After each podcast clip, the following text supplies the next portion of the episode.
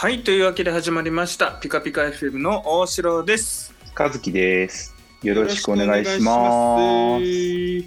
えい。えーピカピカ FM は仲良し2人が映画、漫画、アニメ、ゲーム、音楽など最近気になっていることを自由気ままにおしゃべりする娯楽番組です。今日のテーマは？階段ってエンタメです。はーい、えーどういうこと？えっ、とどういうまずこの階段ってあれですね。あのー怖い話とかの階段ですね。あーホラーってことだよね。ホラーですねの話です。まあね、ちょっとね、好きなんです階段が。ほんほん。で最近のその階段ってこんなかんえっ、と階段業界ってこんな感じになってるんじゃね？って思うことがあったんでそういったその階段業界って言ったらいいのかな？の、ちょっと最近こんな感じになってるよっていうのをちょっと話せたらなっていうのがありましてちょっとお題にしてみました。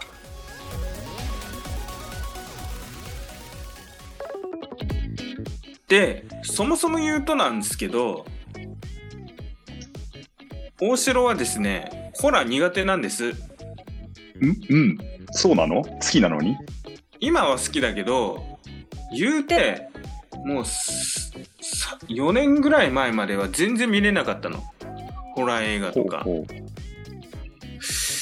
だけどちょっとあることがきっかけでちょっと見れるようになったなってのがありまして、まあ、そのかきっかけがホラーあの階段っていうところなんですけど、うもう言うたらもうリングとかいいまだに見てないのああ、そうなんだ。リングも呪音もうん。ただえっ、と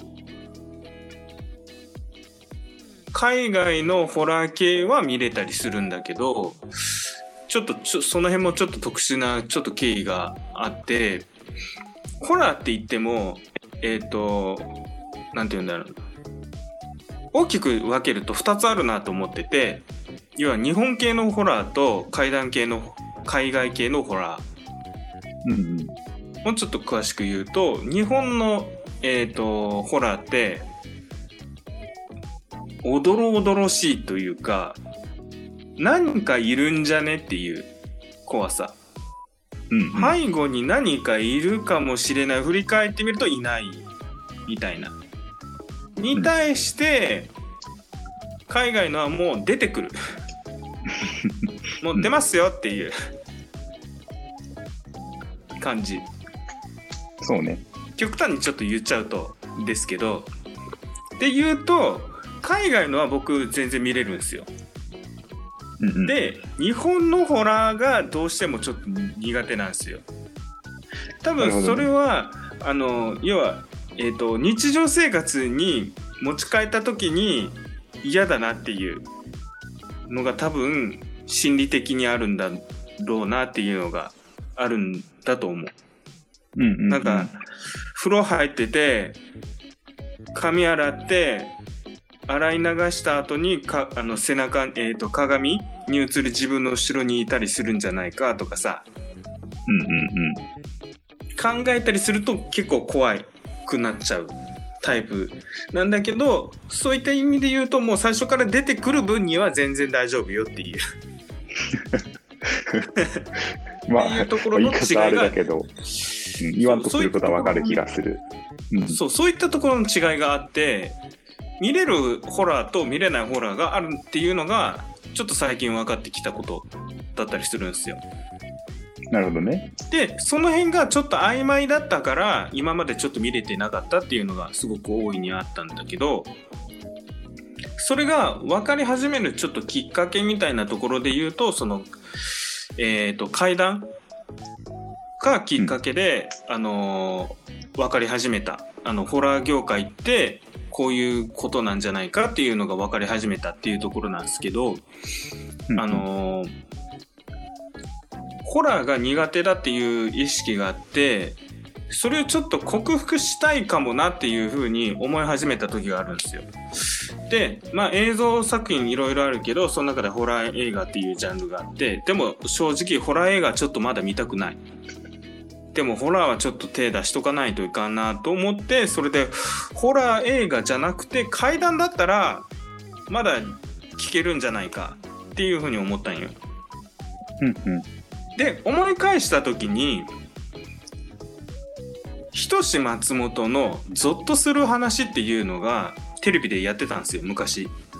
ほうほうほでその中に芸人さんがいくつかあの自分たちにが経験したあのホラー話とかの話をするんですよ。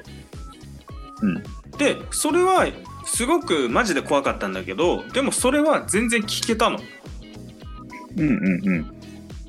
あそういえば俺あの時のゾッとする話全然聞けたわと思ってだったら階段をちょっと聞いてみようと思ってそれでえっ、と調べ直した時に、まあ、YouTube で調べたらやっぱそのゾッとする話でも出てきた島田秀平さんっていう人がいるんだけどあの手相占いとかでも有名な人なんだけど、芸人さんで。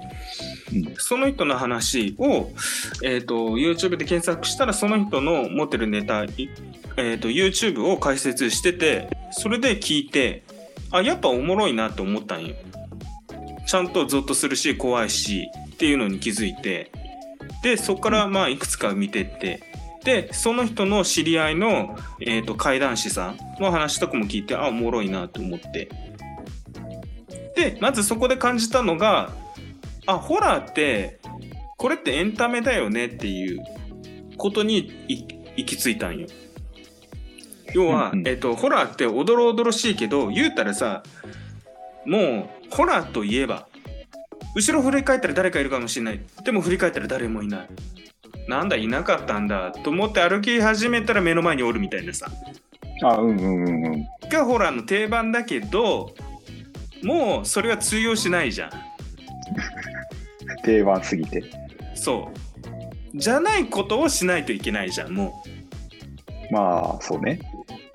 うっていうのをがホラーのその定番じゃないことをでさらに恐怖を感じさせる驚かせる必要があるっていう。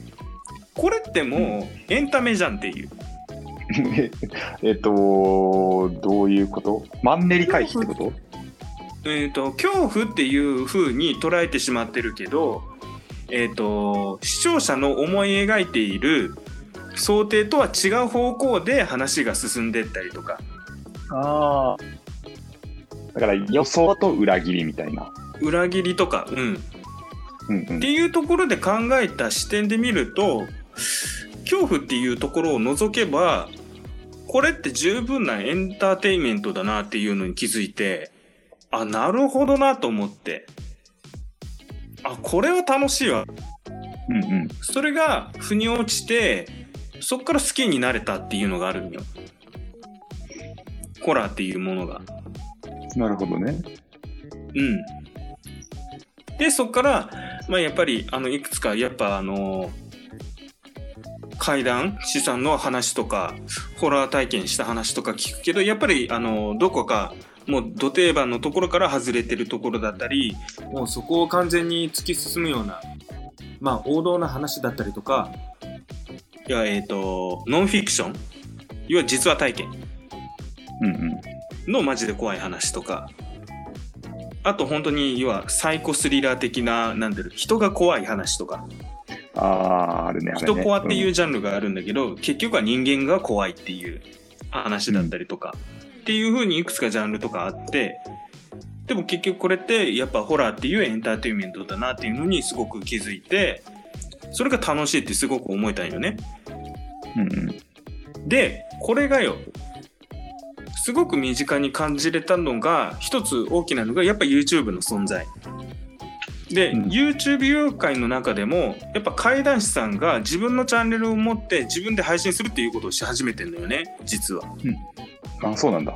うん、でこれがえっ、と要は、えー、と芸今でこそえ今もそうだけどあの芸人さんが自分の、えー、とネタを自分のチャンネルで、あの配信、えー、とアップしているじゃんかうんうん。要はあの違法でアップロードされないように自分たちでもうそのネタを自分たちのオフィシャルチャンネルでアップしているっていうのと同じように怪談師さんもその違法アップロードとかでを防ぐために自分のチャンネルで自分のネタを配信してたりとかするのよ。うんうん。これがまずあの YouTube のそのホラージャンルやってる人たちの一つの大きなセオリーというか軸になってるんだよ。うんうん。でそこからちょっとずつ派生してっていくのが今度コラボっていう風になる。うんうん。いや自分の、えー、とチャンネルで知り合いの怪談師さんに自分のチャンネルに来てもらって話してもらうホラーを話してもらう、うん。っていうコラボの形、まあ、YouTube であるようなコラボをそのホラーとも掛け合わせて知り合いの人たちにコラボの、えー、とコラボした際にその人からちょっとエピソードを話してもらってっていう形をとってたりするんよ。うんうんうん。そういうこともしてんだなと思って。なんかそれこそもう YouTube っぽいあのやり方やなと思って。そうね。これもなるほどなと思ったんよ。で次のステップがあって今度は視聴者投稿。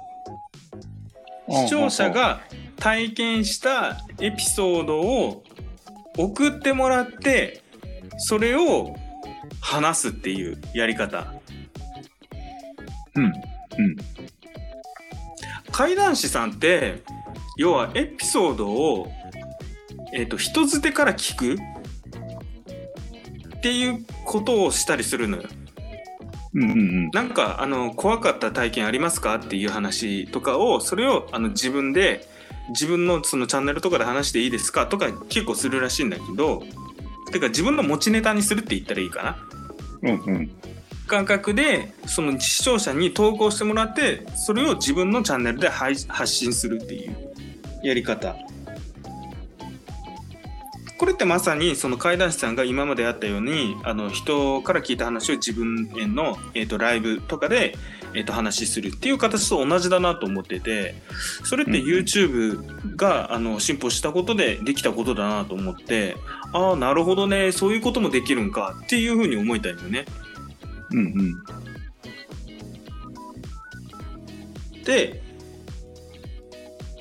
最近そこからさらにおもろいなと思ったのがいやこの2つ、えー、とコラボするっていうことと視聴者投稿この2つがあるじゃん。うん。で視聴者に、えー、と送ってもらったエピソードこういうことあったんですよ。まるさんどう思います？っていうエピソードをコラボしたその霊媒師さんとかに鑑定してもらう査定してもらうほう。予想してもらうっていうことができるようになってきてんのよ今。うんうん。だから自分の中には腑に落視聴者が自分の中で腑に落ちていないそのホラー系の体験を本物のスペシャリスト霊媒師さんとかもう陰陽師さんとかも実はあの YouTube チャンネルやってるんだけど陰陽師さんとかにそれをどう思うかっていうのを聞けるっていう形があるんだよね今。へえ、知らんかったわ。あーすごいおもろいなと思ってああこういうことが YouTube だったらできるんだってすごいって思ったうんうん。まあ、なかなかあ実際にないもんね。うん、そういう機会ってさ。うん。そうそうそう本当にライブハウスにその人たちが行かなきゃできなかったことだけど YouTube だったら直接関わらなくても YouTube っていうのを返せばできることになったからおもろいなと思ってこの手法のうん。取り方が。なるほどなと思ってこれってなんかうん広まれば広まるほどどんどんどんどんネタの数が増えてっていくからすごく面白いそのホラーネタがまだまだたくさん出てくるんだろうなってちょっと思ったんよね。なるほどね。うん。だから今までそのその何？怪談師さんが自分でなんて言うんだろう？歩いて経験してでそれを持ち帰って皆さんにアウトプットするっていうめんどくさい正直あ超アナログ的なやり方だったのがもう YouTube っていうあの手紙とか送ってもらえればその中で面白ければそれを採用して自分のネタとして消化する。っていうすごく楽なもう自分の足で歩かんでも YouTube っていうのを返せばもう全然いくらでも話せるっていうフォーマットがあるんだなと思ってそれはなんか面白いなってちょっというそのホラー業界の今のその YouTube ねでの、うん、活動っていうフィールドができたことによって面白いなーってちょっと思った。なるほどね。うん。なんか昔はさ、そのまあ、昔は今もなんだろうけれど、昔からあるものとして、あのー例えばあの雑誌のムーとかさ、うんうんうん。あのーそういう雑誌のホラーとか、まあ、オカルトを扱ってる媒体で、その読者投稿みたいなものを募集してさ、で、編集者さんうん。が、あのーまあ、内容を選んでで記事に起こすみたいな裏取りもするんだろうけれど、っていうやり方が、まあ、あったと思うんだけれど今はそれをその、えー雑誌の編集者とかではなくて個人に対して、あのーできるようになったっていうことなんだろうねそれって。うんその個人の、えーまあ、怪談話ができる人にそういう話が集まって集められるようになったし、あとそういう人たちがたくさん出てきたことによって、えっと、得意なジャンルが違うからさ、うん。そのいろんな切り口で話ができるようになったんだろうね。うん。なるほどね。面白いね。だから、うん、面白いジャンル、YouTube の中でもそういったジャンル、えっ、と、なんだろう、コアなジャンルって言ったらいいのかな、まあ、そうね。キャンプファイヤー、キャンキャンプ動画が、みたいな感じで、あ一ジャンルとして、その、うん階段っていうのも、実は YouTube にもあって、それがそういった形になってって、実はいるんだよっていう。へえ、知らなかった。うん。で、もし気になった方いらっしゃるんであれば、うーん、なんでしょうね。その僕がやっぱ一番最初にホラーが好きになったきっかけの島田秀平さんのチャンネルはおすすめだし、あと、もうとにかくえりすぐりのものを見たいんであれば、あのー松原谷氏のおチューンライブっていうのがあるんですよ、チャンネル名で。まあ、松原谷氏さんって、あの、事故物件に住みます芸人で有名な人なんだけど、ほうほうほう。その人を主催者って言ったらいいのかな？がやってて、その中でやっている、その、大コア、えっ、と、大コアっていう、あの、チャンピオンシップみたいなのがあるんよ。うんうん。決勝戦的なのをやっててその決勝戦を見てもらえればもうとにかくいろんな人たちがえりすぐりのネタを持って勝負しているっていうのがあるんだけどまあどれも怖いからそれを見てもらえればその最近のそのホラー系怖い話とかすごく聞けるのでそれはちょっとおすすめかなと思うのでちょっと見てほしいところですね。なるほどね。いやー、なるほどね。階段か。入れるかな。いや、実は俺もさ、まあ、なんだろう、得意ではないんだよ。階段。うんまあ、ホラー全般。で、怪談話さ、まあ、あの、全然見ないわけではないから、うんうん。たまにテレビとかでやってたりすると、へーって聞いちゃったりとか、あと、うん。ちょっと昔だと、あのー、2ちゃんまとめみたいな、今5ちゃんだけどさ、あの、うん。怖い話、文字で読むやつ。うん。とかは、まあなんか、深夜に読んじゃったりしてさ、うん。あの、一回読み始めると、うわ、なんで読んじゃったんだろうって思うんだけど、やめられない感じうん。うん。がしてて、だから今、どうなってんだろうっていう気になる部分もありつつ、うーん、ちょっと、まあ見るなら、昼、お昼に見た方がいいのかなとかね、ちょっと考えちゃう。オフっていうところを取り除けばよもうそれってもう気にさせてるっていうもう演出が入ってるじゃんそう、そうね。うん。だそういったところがやっぱりみ魅惑？魅了されるポイントだったりするよねうん。っていうことを考えるとやっぱホラーってああやっぱエンタメだなっていうふうに思うんよねそうね。なんか気になっちゃうんだよな。うんで本当にもう予想外のオチとかを求めてるんだらやっぱり手っ取り早いのってやっぱ怪談系の話なんだよね怪談だったりホラーとかうんうん。そういうのを知りたい人だがいらっしゃるんであれば手っ取り早く見るんであればホラーはおすすめですよっていうのは言えるかななるほどね。うんやっぱどんでん返しものなんかなんだろうどんでん返し映画ならこれみたいなのとかさうんやっぱ需要があってさうん。結局そういう映画ってやっぱホラーテイストが入ってんのよ大概うんうん。やっぱそういうことなんだろうなと思ってやっぱエンタメなんだよねと思ってうんうん。なんかわかる気がするわ。うんだから面白いそう来るとかいう話とか、うん。やっぱりちゃんとした王道の話とかもあったりとか。うん知れるからすごく楽しく俺いつもやっぱ階段とかホラー映画とかに手出すようになり始めたこのうん23年かな。なるほどね。え、あの、ジャパニーズホラー、その、リングとかさ、うん。えっ、と、は、いつか見ようとは思ってるの？いや相当ホラーに慣れてからじゃないと無理だな今はまだ見れないな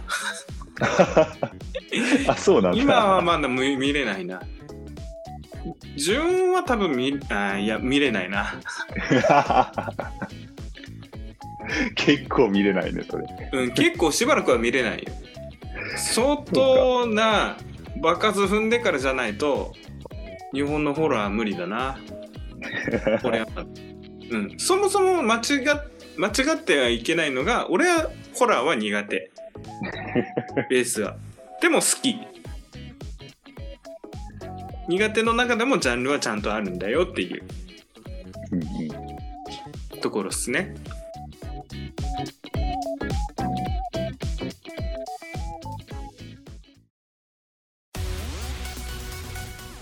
はい、というわけで、こんな感じのお話です。えー、階段ってエンタメでした。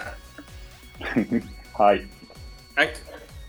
えー今日の感想やこんなこと話してほしいなどあれば、えー、Twitter ピカピカ FM まで、もしくはハッシュタグピカピカ FM をつけていただけると僕たちが見つけやすいので、ぜひよろしくお願いします。はい。というわけで、来週は、ごめん、タイトル忘れた。えー東京芸術大学受験物語です。です。というわけで、また来週お願いいたします。またねー。じゃあねー。